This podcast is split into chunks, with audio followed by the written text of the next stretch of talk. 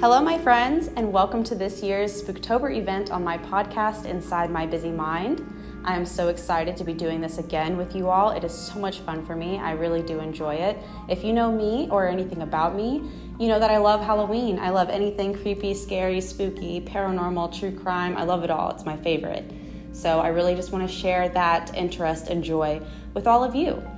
If you don't know what Spooktober is, or if you weren't around for last year's Spooktober, basically what I'll be doing is for the next few episodes during the month of October, I will be reading some scary stories from online. The majority of them are from Reddit, but some of them are from other sources as well. I will specify that within the episode and in the description of the episode.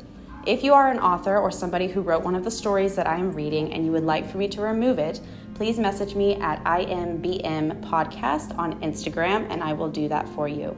That will also be in the description of this episode. All right, guys, thanks so much for listening, and I hope that you enjoy.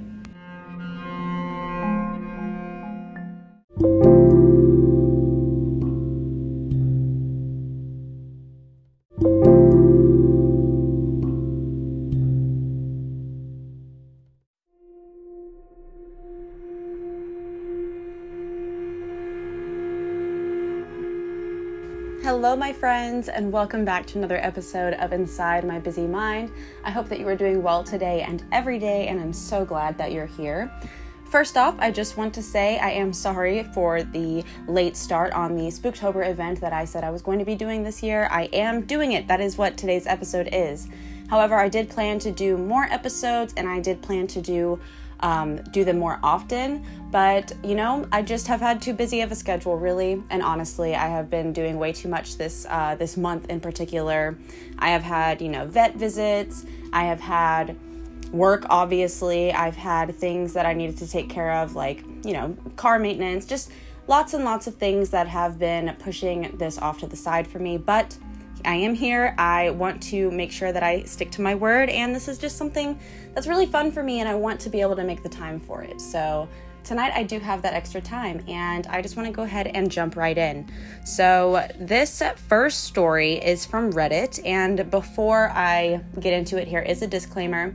Um, all the credit and you know copyright, all of that goes to the author of the post. Um, if anybody who wrote any of the stories that I read would like for me to take this down or to take that specific story out, um, please just message me on my Instagram. It's IMBM Podcast. Um, it's also in the description of this episode. I will gladly take it down. Um, I did not write any of these stories, none of them belong to me, so just wanted to put that out there before I begin. Now, this first one is pretty long. I don't know if I'll have time for a second one after reading it, um, but if I do, then I definitely will. So we'll just see um, how long this one goes, and then we will jump into another one if possible. Um, I have not read this story yet. I just kind of skimmed through it because I wanted to have a genuine reaction with you guys. I wanted to hear it for the first time with you. So let's just hope that it's really good and I don't waste my time. It did get an award on Reddit and it has quite a few upvotes, so I'm just going to be hopeful that it's a good story. Alrighty, so this is on the Reddit page Stay Awake, and it is by the user objective tell 6047. The title is I worked as an overnight security guard at a local college. I quit after seeing something in the parking lot. So that's the title. Let's go ahead and get into the story. I had just gone through a pretty rough divorce a few months ago. For the brief two years my ex and I were married, most of our nights ended up turning into shouting matches and insults. We were always so loud, we had gotten several noise complaints and an eventual ultimatum that could be thrown that we could be thrown out of the building. Anyway, we ended the whole thing and she got most of everything. The house belonged to her family along with most everything in it. She let me only have my clothes, some photos, and my dog, Riley. I was short on money at the time. Luckily, a friend of mine let me stay in his home for as long as I needed. While there, I was looking for a better paying job to help me get my life back on track. My search led me to an opening for a campus security guard at the local community college. I arrived at the interview to learn that this was a job for the night shift. I wasn't too sure about taking the job at first, but my bills and growing debts weren't going to pay themselves off. Needless to say, I started the next night. The campus itself was a decent size, both in terms of area and the number of students. The core campus includes 14 educational and auxiliary buildings. The security office was by the south entrance of the college, situated on the second floor of the parking garage. The two senior security guards, James and Darnell, walked me through my job description. My task every night was to complete two full searches around campus, checking all the buildings and monitoring the security cameras. My shift would start at 9:30 at night and go through to 6 o'clock in the morning, by which time I would take the bus home. The job itself wasn't too bad. I kind of developed a friendship between James and Darnell, since there was a brief period of time our shifts would overlap. By the time they both left, it would be midnight for me, and I'd be alone on campus. It's so surreal how such a place that's bustling and full of students can quickly empty out and turn silent. When my shift starts, there's usually a few cars left in the lot for those who took evening classes. Some instructors and other staff would sometimes work extra late, but those instances were rare. In short, my interaction with other people besides my coworkers was almost non existent. Sometimes on break or in between circuits, if it stayed quiet on campus, I'd read a book or listen to spooky stories on my phone. After listening, I would start to feel a little creeped out for being in a campus all alone after dark, but I got used to it. It killed the boredom until I started my next circuits. And still, sorry guys, this sentence is messed up. The sentence says, It killed the boredom until I started my next circuit started. So, let me reread that. It killed the boredom until my next circuit started. I wouldn't find much of anything out of the ordinary, aside from the random object left behind by a student, which I would bring back to the lost and found. I just had to make sure no one else was hanging around after closing. After coming back, I would check the security footage in case I missed something. There were a few screens recording specific spots with the most activity during the day one for each parking lot, one for each floor in all the buildings, and one for the administrative office. I got decent pay every couple of weeks. After a while, I moved out of my friend's house and got a small apartment and was saving up for a used car. I felt like my luck was starting to turn around finally. Then I had the scariest experience of my life. I was left alone around midnight like always. The campus was absolutely deserted at this time, like normal. It was summer during this time, so the night was pretty warm. I felt like I was building a bit of sweat in my security uniform while doing my first circuit. I came back to the security office after finding nothing of note and checked the camera feed. I found nothing in any of the screens until I checked the one for the south lot, near the office. While the screen was small, I could discern the moving of a large shadow across one of the lampposts. It was doing nothing but moving back and forth across the light. The shadow looked too large to be some small bird or animal. I deduced it could be it had to be someone parked off screen, so I couldn't visibly see them. I went out there to check things out and found nothing there. If it were a person just fucking around, they would have to have left a sign of their presence. There was nothing left behind. I didn't hear a car driving off, or any noise for that matter. I scoped the rest of the south lot to find the source of the shadow. Still nothing. I sighed in annoyance at the thought of some jackass deciding to waste my time. Nothing else happened the rest of the night. I got used to sleeping during the day, but all I could afford to sleep on was a cheap couch that was anything but comfortable. It was rare that I got a full eight hours of sleep on it, and to top it off, the AC unit had crapped out. My cheap apartment had gotten warmer, making it much harder to sleep. I got to the college at the start of my shift with maybe four, five and a half hours of sleep. I had coffee, but it only lasted for so long. With it being extremely late, my office feeling cool, and it being quiet everywhere, I started feeling drowsy. Sleeping on the job wasn't allowed, of course, but every now and then I let myself have a brief nap to refresh myself. So I set my head on the desk and fell asleep instantly. I was later jolted awake. A feeling of something very wrong switched my entire mind on alert and woke me up. I rubbed my eyes and checked the monitors to see if anything was up.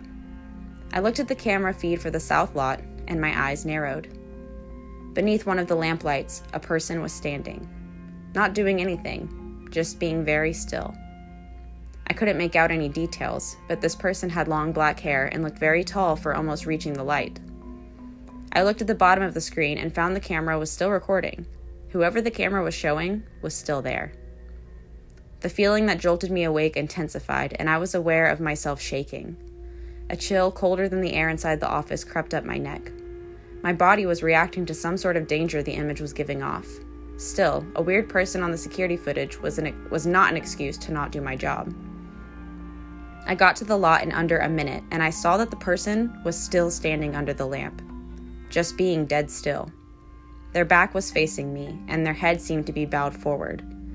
As I approached closer to try to get their attention, I found that this trespasser was very tall and lanky and was wearing a dirty white dress. I called to her again, asking if she needed help, but she didn't respond. She just kept standing like a statue where she was. I reached out to touch her, and my hand retracted back from the burning sensation her skin gave off, as if she were on fire. I cursed and shook my hand to cool it off, and the lady moved for the first time. Her head lifted upward, as if finally acknowledging I was there. She turned around, and I started to track backwards. Her body was humanoid, but she had the head of a goat or ram. The fur was pitch black, contrasting against her pale skin and white dress. The eyes were red like burning embers, and strands of flesh hung off of its curved horns. As my backwards walk sped up, I could hear it give off a deep, thunderous roar. I ran backwards to the office, and I swear I could hear the thing sprinting after me. I ran faster than I ever have in my life, and I barricaded myself in the security office. For good measure, I switched off the lights inside and called 911, told them something was on campus, and they sent someone over. I hung up and strained my ears to hear any noise outside my office. It was hard to notice anything other than the pounding of my heart overworking. It felt like an eternity before I heard the knocking at the door. The cops notified their presence, and I slowly opened the door. They questioned me about what I called for. When I told them, they looked at me as if I were a mental patient or a drug user. I played the footage back for them, and there the thing was. At the very least, they weren't going to arrest me for making a fake emergency call but with the trespasser gone, there wasn't much left that they could do. They left, and I was once again alone. This time, I was very afraid. Not that I was alone, but afraid that I wasn't alone, and that the thing was still out there. I wasn't taking any chances. I waited in that office and kept the door locked until the end of my shift. I left a note saying I resigned immediately, and I never went back. So, that one I do find to be pretty creepy. I personally am not a huge fan of like the folklore type of creature stories. Like, you know, I I'm more into real life situations, like something that could and would actually happen in real life. Um, but nonetheless, that was very terrifying to imagine, like if you were in that situation.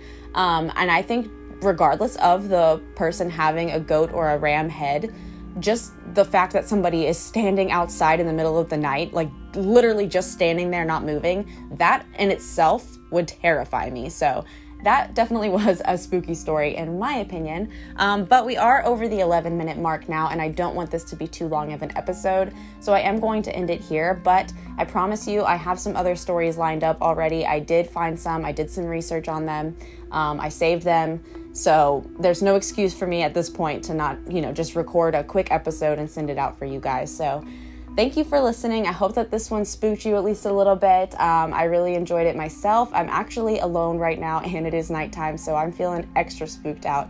Um, but again, thanks for listening. I hope that you guys enjoyed this story. Thank you to the user who wrote the story, and I will catch you guys in my next episode. Bye.